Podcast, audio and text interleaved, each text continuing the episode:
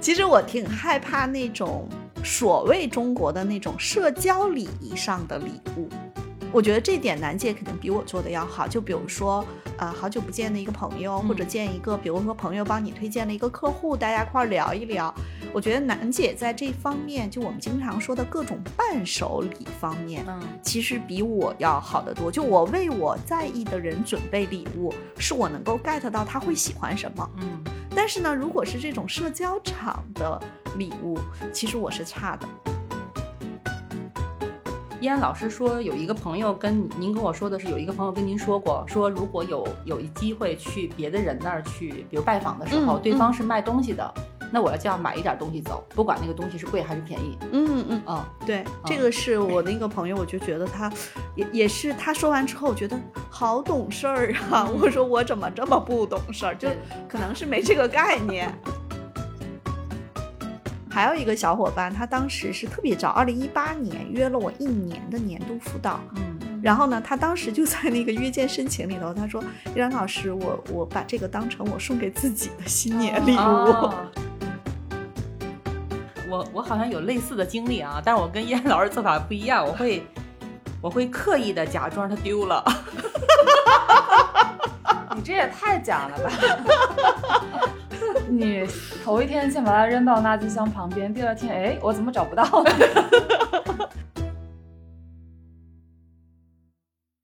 欢迎大家收听《十人十集》，我是舒阳。我是赵楠，我是薛逸然，世界上没有完全相同的两片叶子，也没有完全相同的两个人。看到差别，才能互相理解；关照他人，才能认识自己。我发现，包括我自己在内的很多人都有送礼的困扰，也就是在身边有人生日的时候，或者有某些觉得有必要表示心意的时候，不知道到底该送什么。所以呢，我就发起了这一期的话题：到底该怎么给不同的人准备礼物？这个话题听起来好像我们经常要给不同的人送礼，但其实就我自己来说，我并没有非常多的送礼的经历和经验。可能一方面是我社交圈比较窄，另一方面呢，我不太重视，甚至不太喜欢送礼这种社交礼仪。那所以第一个问题还是先来聊一下，大家觉得自己平时送礼多吗？就一般会在什么情况下会考虑送礼？嗯 我偷偷看了一下楠姐的笔记，她写的可认真呢。快，楠姐讲一讲怎么送礼。嗯，我大概整理了一下自己送礼的情况。第一个呢，就是表示感谢，嗯其实就是刚才舒阳小姐说那个心意的部分哈。嗯比如说要请别人帮忙，别人帮你个忙，我觉得这个嗯其实要表示一个感谢。嗯我觉得第二个部分呢，其实是表示感恩。啊，我觉得这个感恩呢，跟感谢还不太一样。它有可能是我去把礼物送给我感谢的那个人，嗯也有可能是我送给一些呃其他需要的需要这个礼物的小伙伴。其实它有点像一个就是爱的传递。嗯嗯，第三个呢是一些中国传统的节日，比如说春节呀、中秋啊、圣诞节呀，六一儿童节呀，圣诞节不是中国，不是中国，对，还有一楠姐中些那个西都过。对，中西都过。然后还有一个像那个，比如说像那个有一些比较特别的节日，像情人节。呃，刚才依安老师说的那个，我会把万圣节跟六一儿童节会归纳到比较有趣的节日里面去。就这些，我可能都会去挑一些小礼品，然后送给自己喜欢或者是觉得需要这些礼物的人。所以楠姐感觉你一年到头送礼的机会非常多，那你岂不是每天都在准备礼物？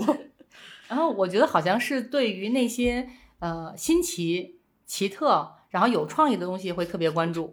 我想起嗯来了，楠姐送给我一个电动剪指甲的。我跟你说，要是想把十个手指头剪完，指甲剪完，你今天一上午吧，就跟他玩儿吧。据说他是在抖音买的，对吧？对，嗯，楠姐很擅长发现这种有趣儿的小东西，其实并不在于这个东西本身的功能性。如果我要送人家类似的东西，一定是特别好用的。楠姐送的嗯是特别好玩儿。嗯嗯，那所以轩老师，你平时大概什么情况或机会下会送礼？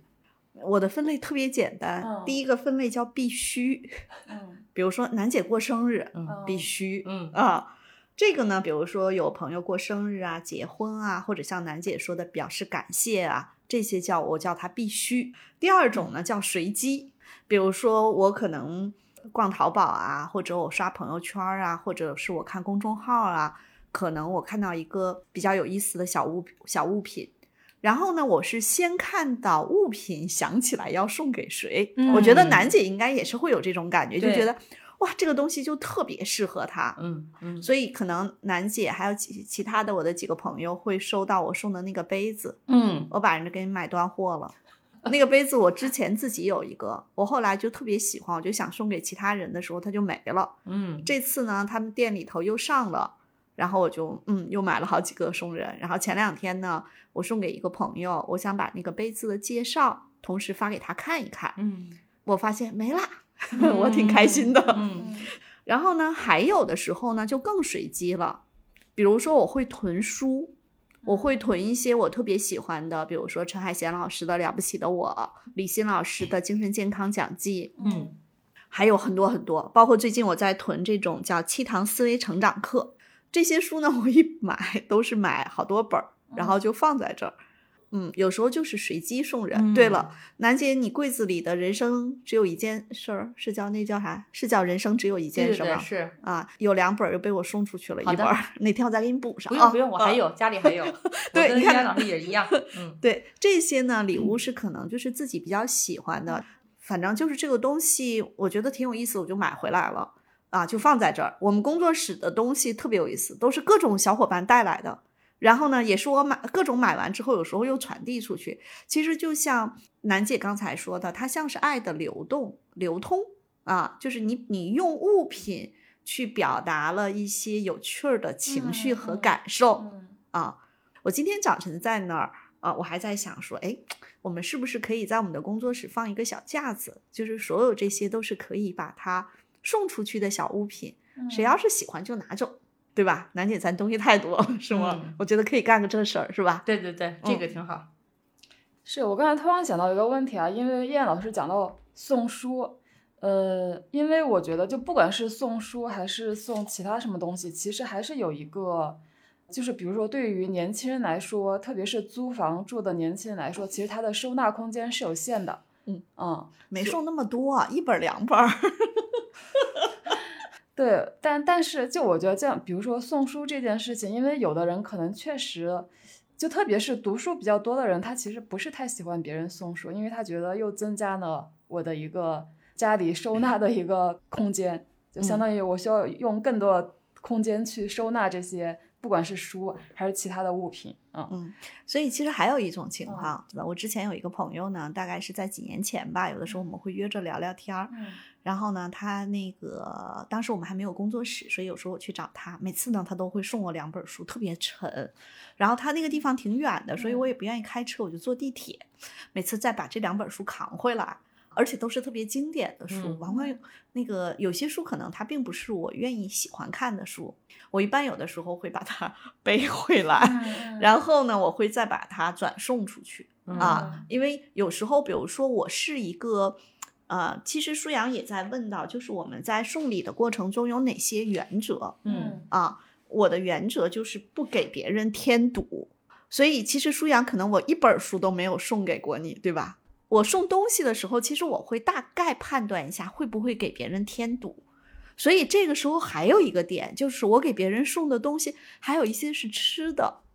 嗯食品，因为它是个嗯消耗品嘛，嗯吃完就算了。但是呢，我也遇到过我的好朋友给我送食物的时候，他会给我送特别多。我知道他有多爱我，但是呢，我就要想办法把它送出去，因为吃不了嗯它会坏嘛、嗯啊。但是这个呢，我不是说我的朋友给我添堵啊，大家要稍微理解一下。只是我自己在给别人送东西的时候，我会多少考虑一下它的可承载、可消耗的这个量，就我心里头大概是有这样的一个数。嗯啊嗯对，嗯这个是一个我在送礼的时候会考虑的一个点。嗯，嗯 就有的礼品啊，就它那个体积真的特别大。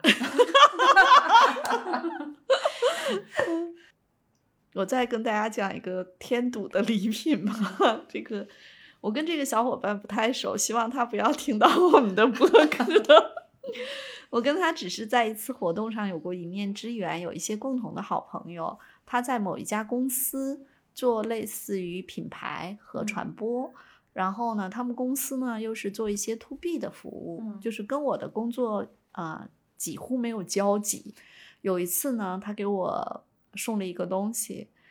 是他们公司的盲盒还是摆件儿，就类似于这样的东西，还特别丑，你知道吗？就是它哪怕好看哈，就我我特别想跟很多公司，如果你是做这种品牌啊，要给客户去送一嗯些小礼品的时候，你其实是可以去找像童师傅这样的，就是他在做东西还挺好的地方去做一些定制款，当然这个成本可能也会高一些。那个东西还挺难看的，我当时打开之后呢，我就有一点说我不知道该如何处理。我觉得一方面我是能感受到别人惦记你的这份心意嗯，但那是那个盲盒它拆开是什么东西呢？啊，它其实还不是盲盒，是个摆件儿，哦，就是一对儿他们公司的所谓的 IP 的这个，就是像陶瓷娃娃一类的、哦啊，就哦大概就它哪怕是啊，就毛绒玩具，其实它只要丑，你也会很难受，因为你放在家里。然后当时我就看，就打开包装看着这个，我其实当时就心想说，哎呀，我这个怎么处理呀、我很犹豫。嗯，你们知道我怎么处理的吗？藏起来了。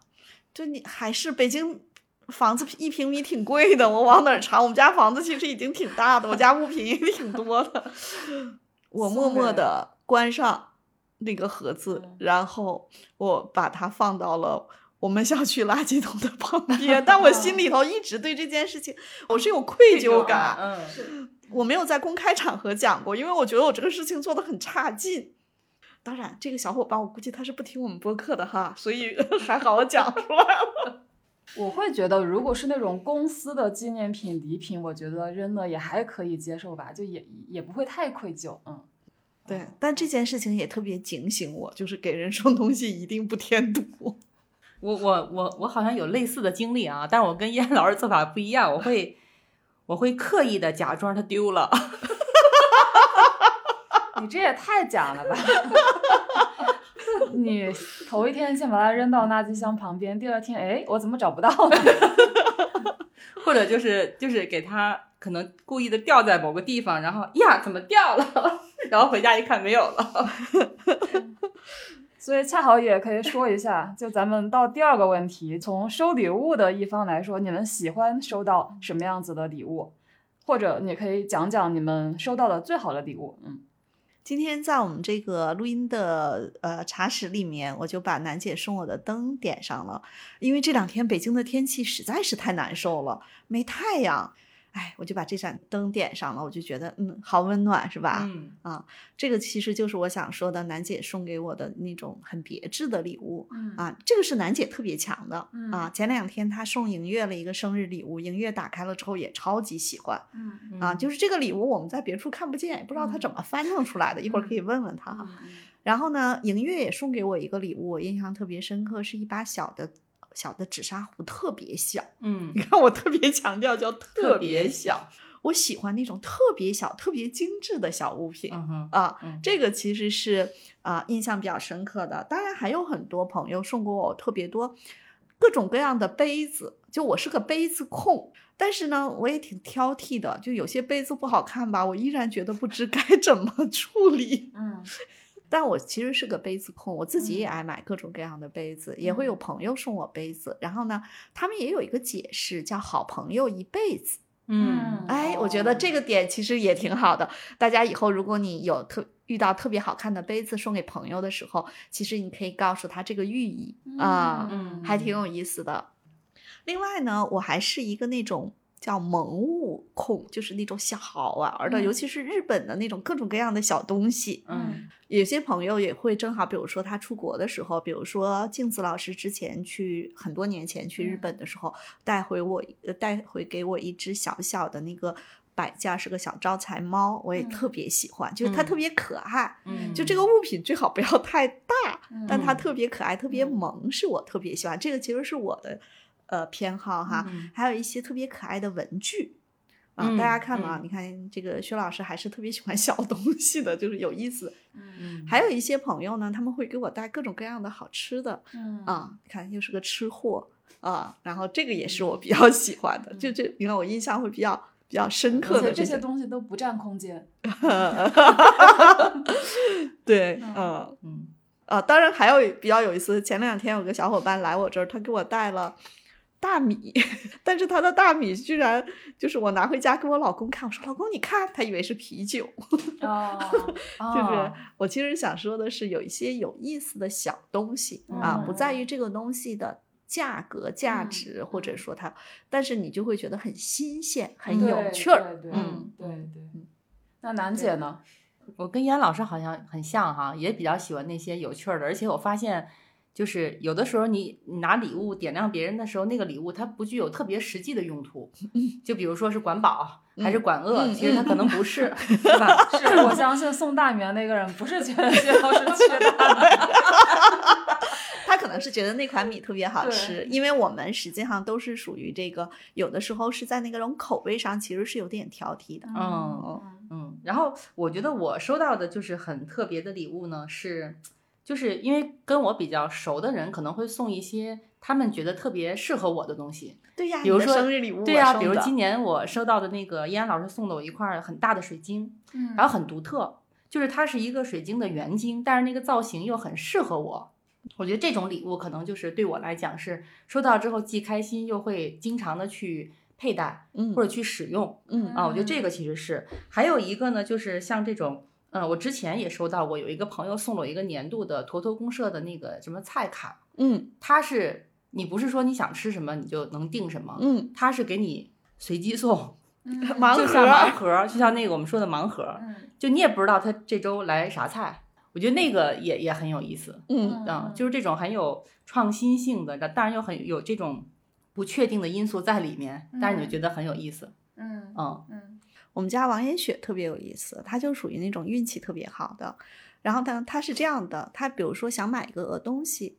然后她就想，呃，她也不是想，她就在网上挑，然后一直就下不了决心嘛，就觉得哎这个也挺好，那个也还不错。嗯然后往往在这个时候我并不知道，但是后面我就送了她一款。哦，就这个嗯好几次啊、因为他在北京读本科、读研究生，其实他呃现在住在我们家，以前并只是周末或者偶尔回来嘛。有时候，比如说，我记得特别多年前买耳机，然后呢，我就给我女儿买了一个，也就给她买了一个，然后她就说：“哇，就最近我就在看耳机，然后他就来了。嗯然后还有一个特别有意思的点是，啊、其实舒阳还问到一个问题，就我们会不会转送礼物？就别人嗯送你的礼物，你会转送出去？我会的。嗯为什么呢？因为我是一个，就是比如说，就像楠姐刚才我们说的，呃，我们送的那种特别有个性化、有代表性的礼物，就非标准化产品，嗯其实是不会不会转送的，因为嗯那个特别的独一无二，是有那份心意的。嗯但比如说有一些东西我们会转送的，嗯比如说口红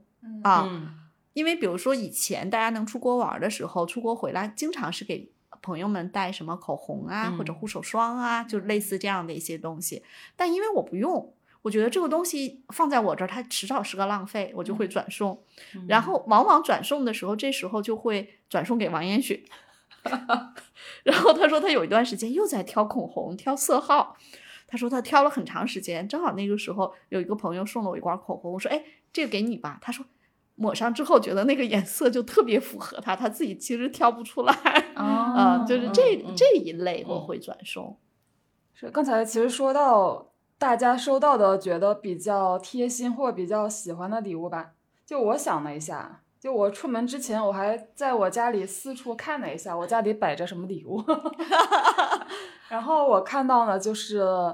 就是有一只那个毛绒的小熊。那个小熊其实是我的一个前同事送的，但倒倒不是那个礼物有多特别呀，就我觉得为什么我对那个礼物呃印象比较深，或者说比较喜欢，一直摆在家里一个比较显眼的位置呢？我觉得还是因为那个同事送那个礼物的时机，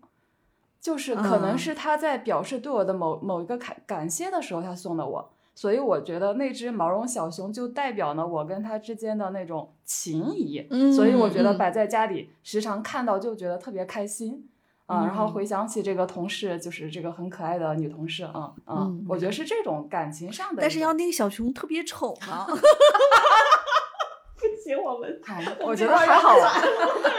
毛绒玩具一般都不会太丑吧？有有有比较丑的。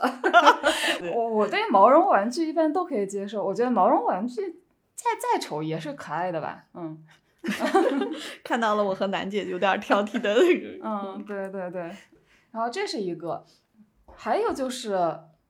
就其实呃不久前，就我曾经有一个朋友在我家住了几天。呃，虽然我家很小，但是因为他相当于呃也生活中遇到了一些特殊情况吧，就相当于在我家住了两天。然后他走了之后呢，过了大概一周吧，他就给我寄来了一箱东西，我觉得那也那也算是礼物。那嗯他寄的是什么东西呢？有三样东西，而且他寄的那个时间点好像刚好是赶上一个什么节日，哎，哎刚刚过去有什么节日来着？中秋节吗？再往前是中，对，是中秋啊。中秋，嗯，差不多吧。他可能就是中秋节那天寄过来的。然后那个箱子里面有什么东西呢？首先有口罩。呃，我不知道他是不是觉得我家没有口罩呢？其实我家还是有口罩的，但差不多也是快用完了。嗯嗯啊，口罩，还有一个充电器，就移动充电器。为什么呢？可能是因为他发现他跟我出去的时候，我是没有随身的充电器的，充电宝对对对对，充电宝的，但他是会随身带着一个的，所以我经常要借他的那个充电宝。嗯啊，然后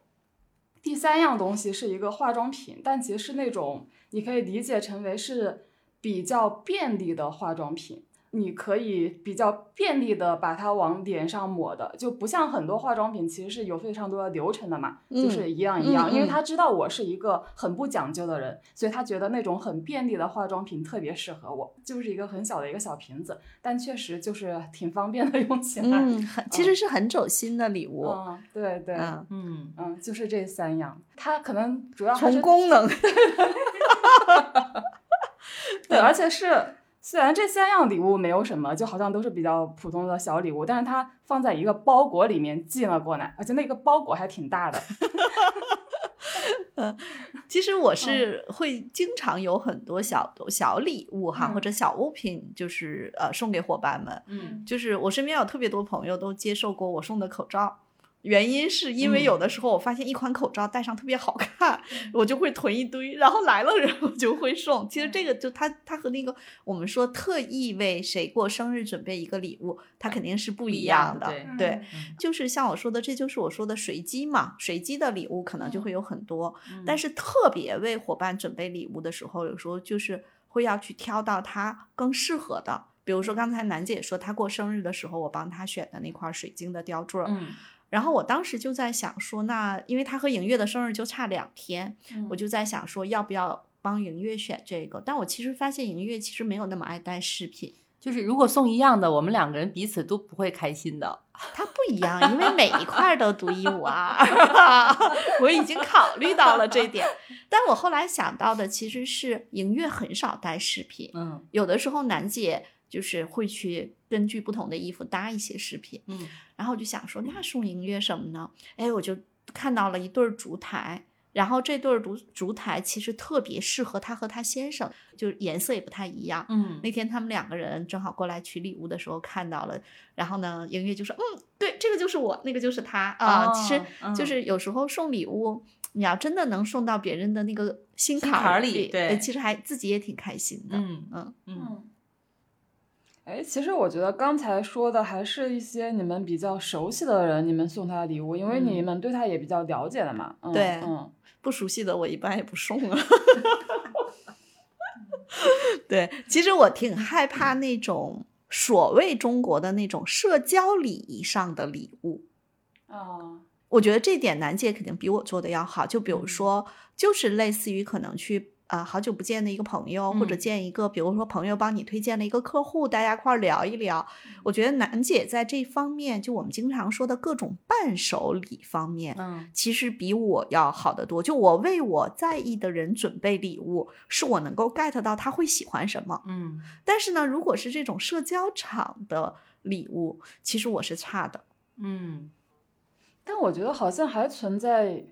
并不是社交场，而是这个人，比方说你跟他也不是很熟，但可能他就刚才楠姐说的，他帮了你一个小忙，你觉得应该表示一下感谢。还有一种情况，就有的人他即便是送自己男朋友或送自己女朋友，他都挑礼物挑得很焦头烂额。嗯对，所以在行上专门有一个行家专门讲怎么替别人准备礼物，是有一个咨询的。哦，嗯，我当时在想说，一定是有人有这方面的需求嘛，嗯才会有这样的服务。嗯但好在可能，哎，我我倒是没有这方面的困惑。嗯比如说，如果别人帮了我的忙，其实我们就会知道有一些，呃，有一些就是你去看这个礼物怎么送嘛。比如说，你可能像刚才楠姐说的，像啊坨坨公社的这种卡，嗯因因为它是打着这种有机的这食品嘛，那这个其实它是一种，它是一种，它既是一种心意，也是一种货币价值的另一种体现。嗯啊，就如果你不是特别熟的话，这种礼物它其实是更容易啊、被就是被、嗯被大家理解的。我的心意其实是转化成价值嘛。对啊嗯啊，这是一种礼物，这种礼物我也送过，就类似于这样的。嗯然后呢，还有一种呢，就是可能这个大家的关这个这个忙是帮了，但又不是说非要那样去感谢。那可能我我们就会准备一些，比如说一些茶嗯啊，嗯啊，因为我们莹月小姐姐的茶特别好，所以有嗯时候我会说，哎，莹月，我要从你那儿拿一点茶去送人嗯啊。嗯然后这个其实也是一种啊、比较好的。是关于送朋友，比如男朋友、女朋友这种也，也找不到该送什么的。对，我觉得我们在座的三个可能比较难以理解。嗯，但有时候我送我女儿，嗯，就是一些特别的节呃日子，我其嗯实不知道送什么，对对对，因为为什么呢？？你比如说她平时需要什么，都有了。你都会就就随时就买了嘛。嗯，也并没有说，而且还有一点就是，是因为我和我女儿其实在很多偏好上还挺不一样的，她的那个嗯审美的调调我也够不着，实话实说我也够不着，所以呢，就是啊挺难选的啊，嗯有这个困惑。那你一般怎么解决的呢？最后送了什么？我问他要什么，呃，是是，对，这也是一种，就是你你其实可能因为关系也特别的亲，你也嗯知道，他也知道你送不出来惊喜，因为你的嗯那个。就是你的审美的调调儿踩不到他那个调调上，那你嗯不妨就直截了当。我突然想起个笑话，楠姐她老公曾经送她一块移动硬盘，是生日礼物对是吗？对，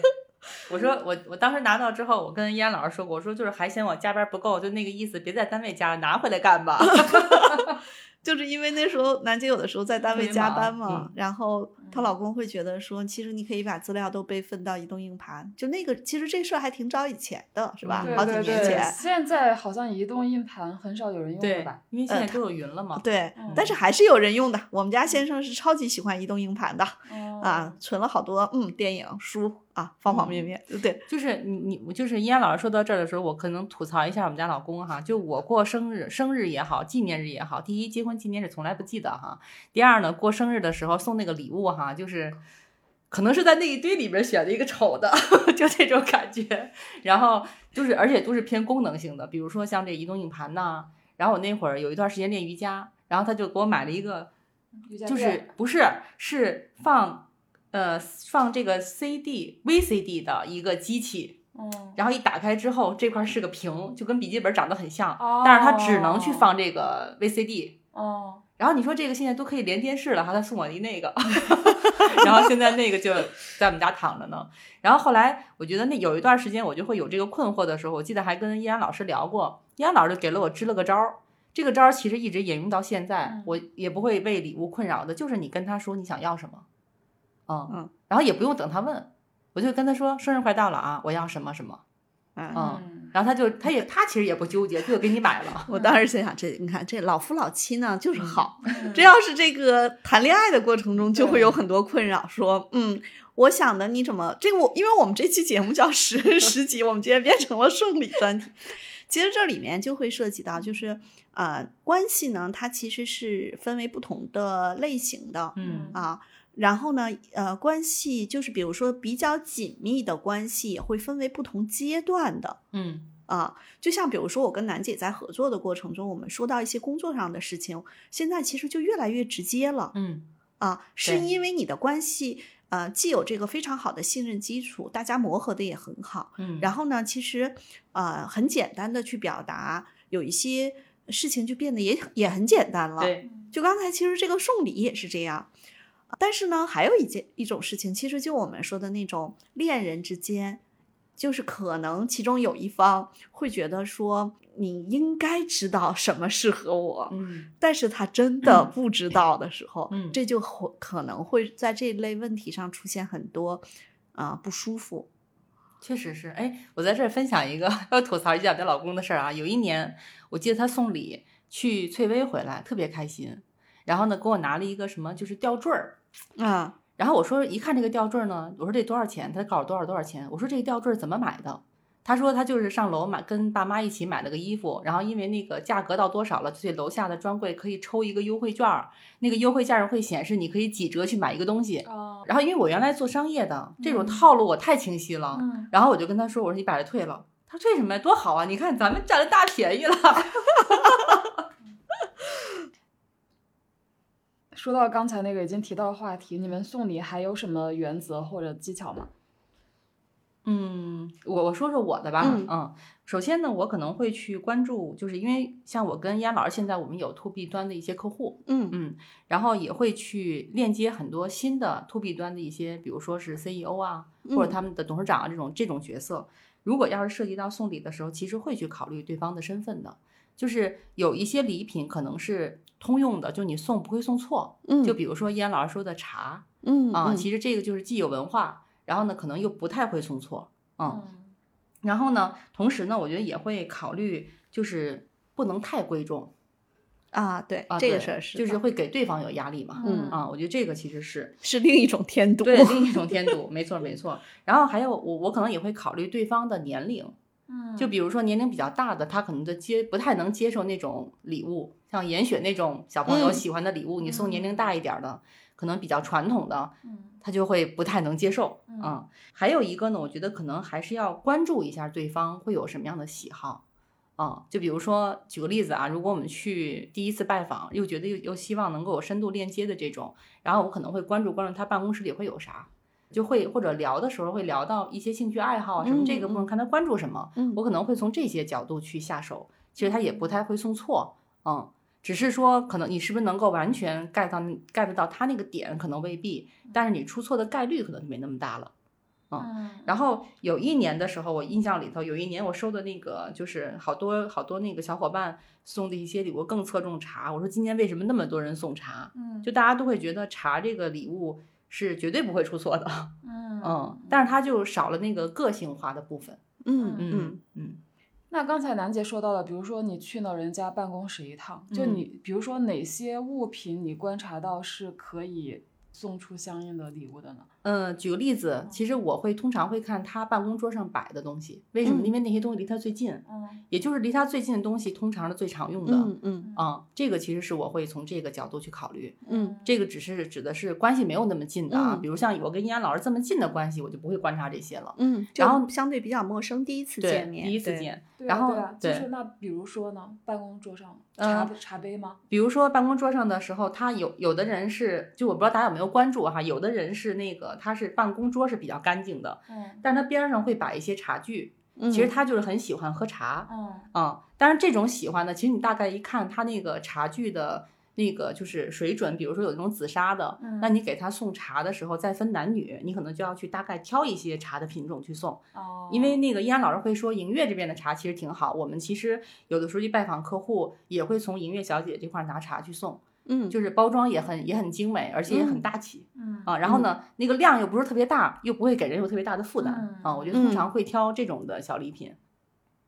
其实这方面楠姐做的比我好得多。就是我是一个，如果去跟别人聊天，其实就是去聊天了。啊、就比如说，哪怕是第一次拜访或者什么的，啊、或者第二次拜访，我很少给别人带礼物。啊，这嗯方面我做的其实是会偏弱一些的。嗯，啊。但我觉得有一点，其实也是依安老师跟我说的，对我影响会比较大的，就是依安老师说有一个朋友跟您跟我说的是，有一个朋友跟您说过，说如果有有一机会去别的人那儿去，比如拜访的时候，嗯对方是卖东西的，那我要就要买一点东西走，不管那个东西是贵还是便宜。嗯嗯，嗯对，这嗯个是我那个朋友，我就觉得他也也是他说完之后，我觉得好懂事儿啊。我说嗯我怎么这么不懂事儿？就可能是没这个概念 啊。嗯对，哦但我觉得那个对我还挺有影响的，所以比如说我们现在有的时候去呃见一些新的伙伴，嗯他又是这种呃消费型场所，尤其是里面有一些小的那个商品的时候，哎、嗯我一去看这个，哎，依安老师挺适合的，我就会买一个回来。嗯嗯，我觉得这个其实也是让对方会有一个心理感受是，哎，你跟我又有了一个另外的链接。对对，就是其实就支持一下，大家其实也都挺开心的。，对，而且我觉得这个还特别好的是，它又引，它又会有话题感。嗯，哎，比如嗯，说下次再见的时候，哦我上次从你们店里买了一个什么那个东西，哎，大家都说挺好的，嗯。其实会引起话题。嗯嗯。嗯。对，而且其实送礼收礼其实是物品的流动嘛，那你从别人那里买一个东西，其实也是一个物品的流动。嗯，然后我在这儿其实想也想请那个依安老师给大家讲讲，因为我发现依安老师这个送礼吧，虽然总是说可能在那刚才我们提的那一嗯。趴可能会觉得自己弱，但是我跟你们说，依安老师有一个超强的本事，他既给别人送礼，但是又不是送给那个人的，又让人很欣然的去接受。哎，还有这场景，我见过这个场景，我见过这个场景，不是给那个人的。就比如说，比如说，举比如举个例子啊，上次咱们一块儿的时候是那个蒋老师，嗯，啊。啊其实您没有任何一个礼品是送给蒋老师的，啊但是呢，啊礼品又都是送给蒋老师的。啊我讲一个这个例子哈，就刚才楠姐说到了，就是，啊、就是这是我的一个好朋友啊、其实这段时间呢，我也打算让他帮我一些忙，但是呢，他很明确的说他不能收钱啊、因为关系又很好，他年纪比我还大，啊、我特别理解他，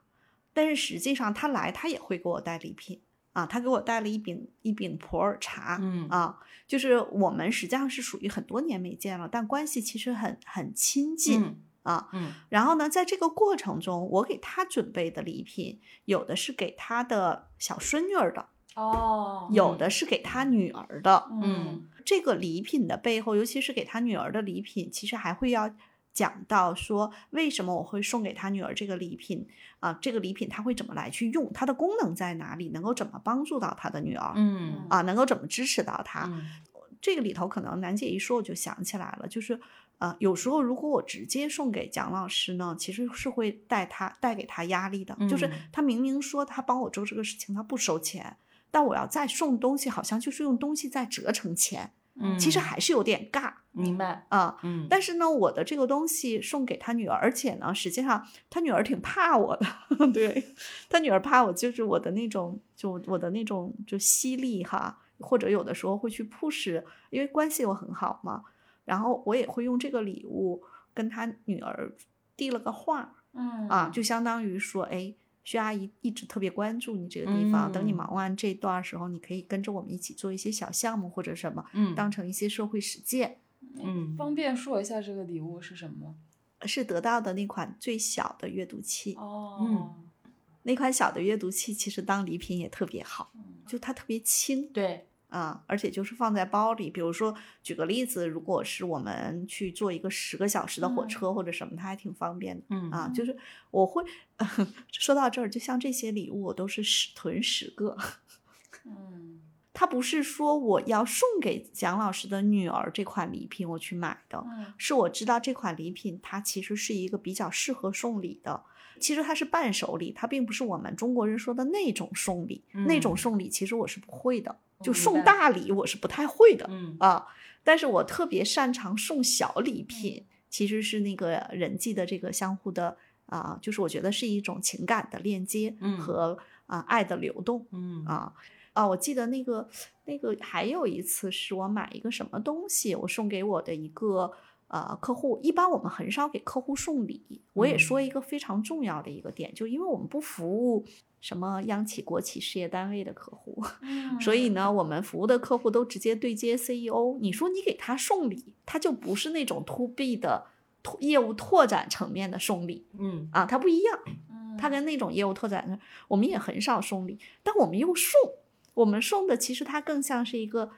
类似于像情感的链接。嗯比如说，有的时候我记得当时那个我送给，这还是很多年前的，我的一个企业客户的 CEO，我跟他说，哎，这个特别好，特别适合你媳妇儿。嗯嗯，嗯，啊，这个其实楠姐要不说我都忘记了，就我还真挺擅长这么送礼的。对对，也分享给大家。有的时候，因为我们又不用又不要送礼去拓展业务，嗯但实际上这个链接是很舒服的。嗯，哎，说到这儿，我想给那个燕老师提个问题哈，您觉得那个像盖洛普里面的优势才干，哪个会跟选礼物相关呢？我其实在想这个问题，嗯因为我们上次就谈到了个别，就是嗯个别这个才干，它叫选角导演，他其实能够发现每个人的独特性。嗯他在送礼的时候，当然也会考虑这个，嗯然后取悦这个才干多少也是会有一些。取悦实际上是喜欢陌生的朋友，他要跟陌生的朋友快速打成一片，他一定是有他的方式，包括嗯。信息获取的方式，快速 get 到大家能不能有一些话题，有一些东西，我觉嗯。得是有关系的。嗯。我觉得这两个才干，包括体量，嗯。可能这三个才干都是会跟送礼有关，但是我估计我们楠姐的送礼很有可能是跟她的什么学习呀、理 念呀，嗯就是他会收集很多有趣儿的东西。嗯对对啊是，我觉得，呃所以就说楠姐送的东西我都没见过。我觉得燕老师说的前面那种人，他嗯好像很擅长从别人的只言片语里获得一些信息，然后知道啊，你可能需要这个，或者你喜欢这这个嗯对，嗯啊，我觉得这是一个，还有一个点呢，就是啊，我想起来我们认呃认识的一个朋友，我觉得他送礼送的就比较有意思。他的送礼呢，就是每次那个礼物就会让你觉得好量特别大，哦呃，我我是会觉得很有可能的是他自己就是这样的一个习惯。比如说，如果他要是给你送呃水果，可能就咔嚓给你寄过来两箱，嗯然后呢，我们就得啊，再把它 流通出去，要不然你也吃不了啊，就该坏了啊。对，这样啊。然后这个朋友呢，后来我在琢磨为什么，我就在想为什么啊。我有两个朋友是这样的，都是女生。我觉得有一个呢是他们家是大家族，哦，嗯她其实是独生女儿，但是他们一直在这个大家族的氛围里头成长，所以可能很多东西就已经形成了这样的一个习哦惯。我觉得这嗯是一个可能性。嗯然后我另一个朋友，我觉得他是那种做大客户营销的人，嗯，他送东西的时候也是咔嚓比较多啊，我觉得嗯是挺有意思的这两个特点，但是也不能说是一定有着啊因果或者说一个线性的相关性，但是会挺有意思的，就我嗯。发现是一个特点，嗯。嗯我觉得感觉还是过去的习惯吧，就过去生活工作中的习惯，就可能觉得礼物就应该显得很丰盛的感觉，嗯嗯，嗯。是的，啊，其实我刚才是想问，哎，那个得到阅读器里面它有自动有那个得到电子书的那个权限吗？呃，没有啊，啊，所以就它只是一个阅读器，它只是一个阅读器，但是每一个阅读器买的时候，它送了你一个三个月还是多长时间的那个电子书的卡，会员哦卡。嗯啊，啊明白，就相当于还是有三个月的权限。对，而且实际上你发现没有，之前那个呃，我们有一个朋友是送了我们很多人一年的得到电子书的那个卡。对对对，嗯我我也收到，我也收到嗯了呃，。对，我觉得这也是一个呃，就是某种意义上也是一个挺好的礼物。但是有些人是如果他不用得到电子书，他就会觉得哦，这个礼物 可能跟他不匹配。但如果这些伙伴他都是得到电子书的那个，就得到的使用会员，就是长期用的，对呃呃用户的话，因为那个电子书的会员，你比如说你现在可能已经买到了二零二四年，但是你出存存存进去之后，它就变成了二零二五年的几月几号、哦啊，它其实是可以持续的往后。嗯嗯对哎，说到这儿，我突然想到过一个，就是之前分享的一个话题是，好像也有人把依安老师当过当做礼物送给别人，是吧？那个他是这样的，有一个小伙伴是。她男朋友把我当成啊，把我的哦咨询当当成生日礼物送给他女朋友。她男朋友就这么跟她讲说：“那个，我觉得这个老师特别好，我就觉得在你生日，而且是一个特别重要的，我忘了是二十八岁还是多少，他觉得是对他女朋友特别重要的。嗯他会跟他讲说，我觉得可能最好的这个礼物是你去跟依然老师做一次咨询，做一次优势的咨询，然后嗯看看后面。其实他当时并不是说要要转型啊，要跳槽啊，要什么的。嗯。还有一个小伙伴，他当时是特别早，二零一八年约了我一年的年度辅导。嗯。然后呢，他当时就在那个约见申请里头，他说：“依然老师，我我把这个当成我送给自己的新年礼物，哦。也挺有意思的。”对，啊，哦其实现在我就想起来，我昨天承诺的那个给一个小伙伴送一个我在得到上面的那个讲座，舒阳嗯。咱们当时做那个反面试的讲座，哦。我说我要送给他啊，因为他最近在找工作。嗯啊，其实那个课只有九块九了，但是我就觉得你何必让他再去买一个呢？我就会送给他一个啊。哦，是，而且因为现在很多虚拟产品，就你送也很方方便，对对是的嗯，所以下一个问题是，你们觉得盖诺普测评适合当礼物送吗？呃，我我来先说啊，我觉得呢，光送测评不行，还得一块儿算那个送依然老师的咨询。为什么呢？是因为那个测评完了之后出那个报告吧，没有一个专家帮你去解读啊。你们这感觉就跟带货似的哈，你俩 啊。我说一说，就是盖洛普测评这个，呃，我觉得是可以当成礼物，但是别给人添堵嗯啊。什么意思呢？就是如果他对这个就是探索自我他特别感兴趣嗯啊，那你就送他一个嗯啊嗯。比如说啊，我也会把这个测评送给我的一些小伙伴，就是一些朋友。比如说他孩子说在选专业，比如说在读本科，啊，在本科要选硕士的专业或者学校什么的，我说你让他做个测评，我跟他说一说，其实这个就是一个礼物，对吧？啊、但是也有一些小伙伴会把这个东西，他会觉得特别好，嗯，就非要送给别人，人家心想，哎，你又让我做题，做一百七十七道题，烦死了，就这就叫添堵。嗯然后呢，更有意思的是，还有一个小伙伴，他其实自己是一八年的时候就做过盖洛普，听过我的线下课，然后呢，她就一直在说服她老公。嗯，她老公呢，就是一个说，哎呀，我我我对自己很 了解了，我不用做那个。他太太跟他说了好多次，甚至他太太曾经说要把这个作为生日礼物送给他先生。但是这个事情呢，他先生一直就是往后退。今年三月份的时候，正好开线下课，然后呢，嗯，他就把这个事情，他就他也没再说当成礼物送给他先生，因为当他一直说当成礼物送给他先生的时候，其实，在某种意义上，他也是点打着引号的添堵，就是会形成一种负担。嗯嗯，然后呢，嗯当时我说，哎，我说，呃，感兴趣的话，你们俩可以一起来听线下课。嗯然后他们俩就来了。嗯这个时候呢，就是他会，他先生会觉得就更顺理成章的就过来了，嗯，会觉得还蛮有意思的。然后前嗯两天又开线下课的时候，他们俩又申请过来复训。嗯然后我觉得在整个的过这个过程中，可能最大的好处就是在课堂上面，其实是一个我自己理解啊，是一个亲密关系的一个团体辅导哦，嗯嗯啊，因为会讲到每个人不一样的点，这个嗯才干。嗯啊，可能会会起到这样一个，所以我们送礼物的时候，包括课也好，书也好，这些东西也好，有时候你强推给别人，其实效果未必好，要在合适的时机，嗯啊，嗯用合适的方式，啊，对，这个这个确实是，或许是有可能，可能越来越多大家会去送一些虚拟产品，或者说其实它是一种体验。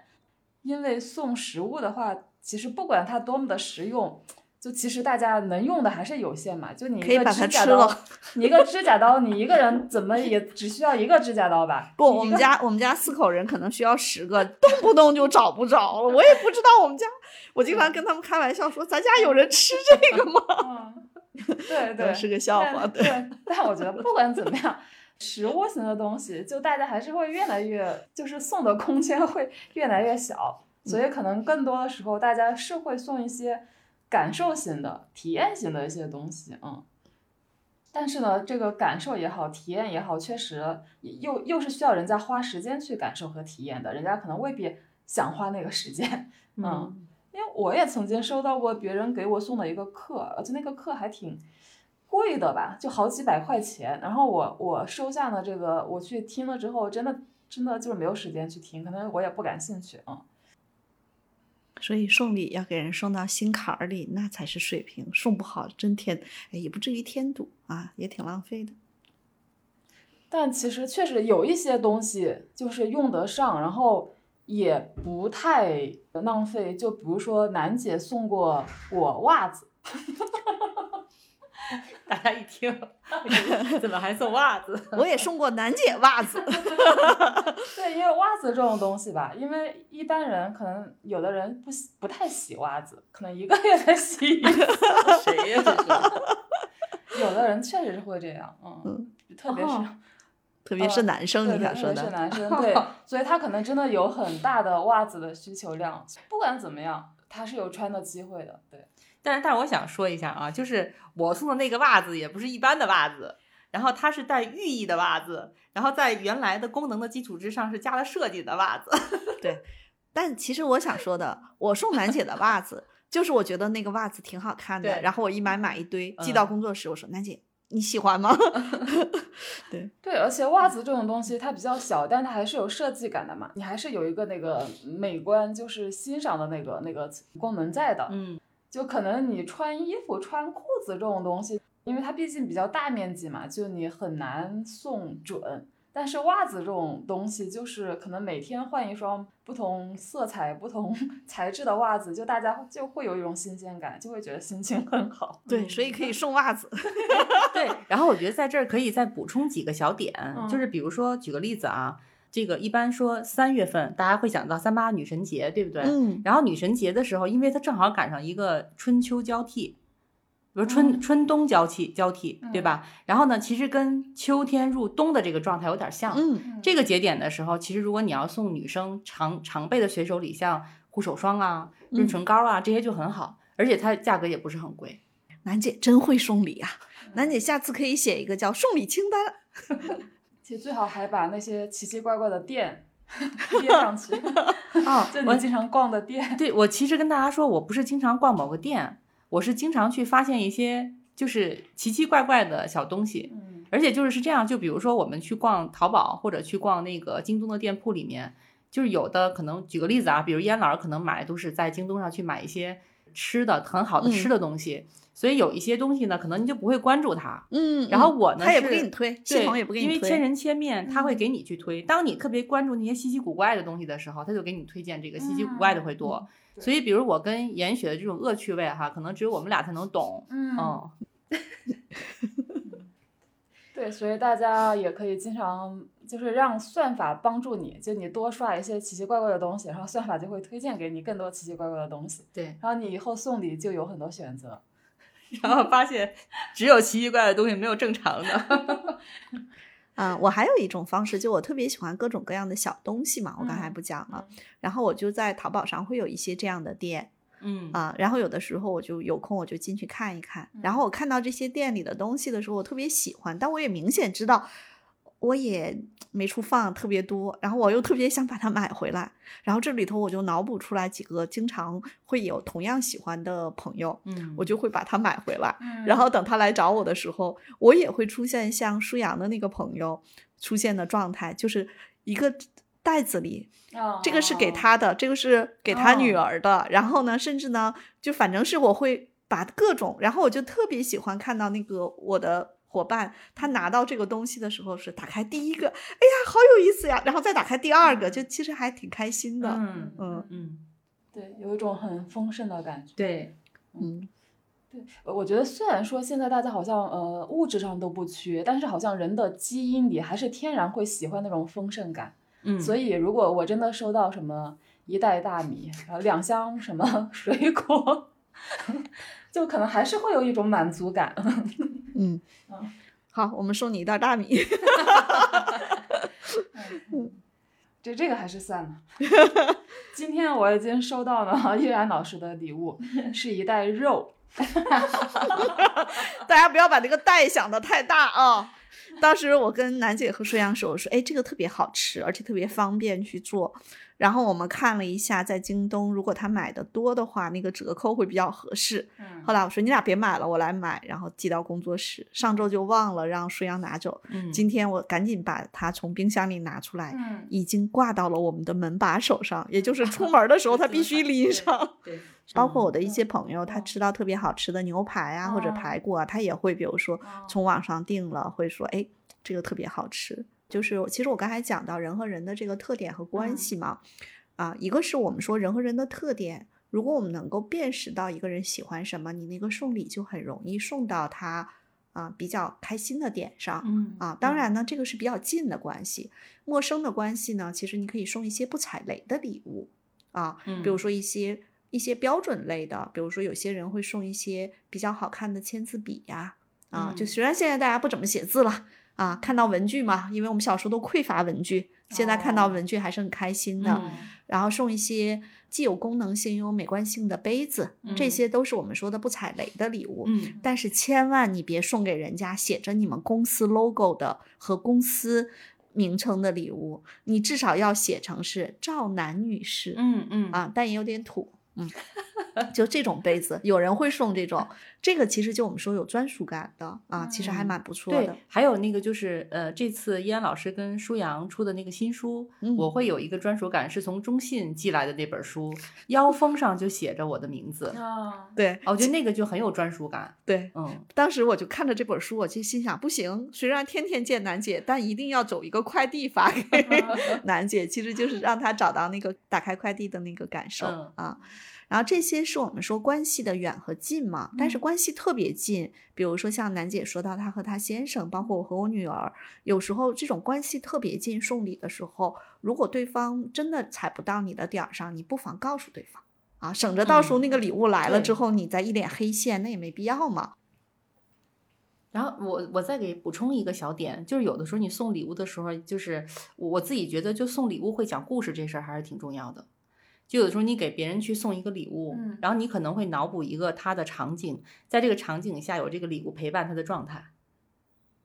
嗯，就是你告诉他你你可以怎么样使用这个礼物。，对，你可以，你一个是你送的时候，比如说举个例子，如果送舒阳小姐的礼物，然后我可能会想她在家，因为我有时候咱们也会比较近，也会问你在家会干什么。嗯然后比如说看书，那你可能缺什么，在那个场景下，如果比如说补一个灯在旁边，可能就挺好的。嗯所以也可以跟他的这个呃喜欢的场景相结合，嗯嗯，嗯这样的话其实也有陪伴感。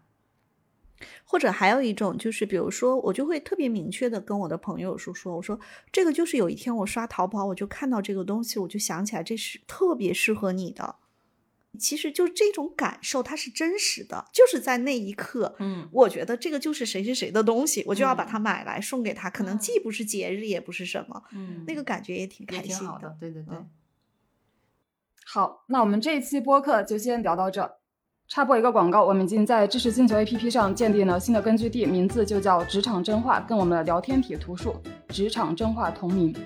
知识星球有匿名提问等功能，我们也会把自己重要的所见所闻、所思所想分享和沉淀在这个社群里。同样，你也可以直接加入我们的听友群，入群方式在节目介绍页可见。谢谢，再见。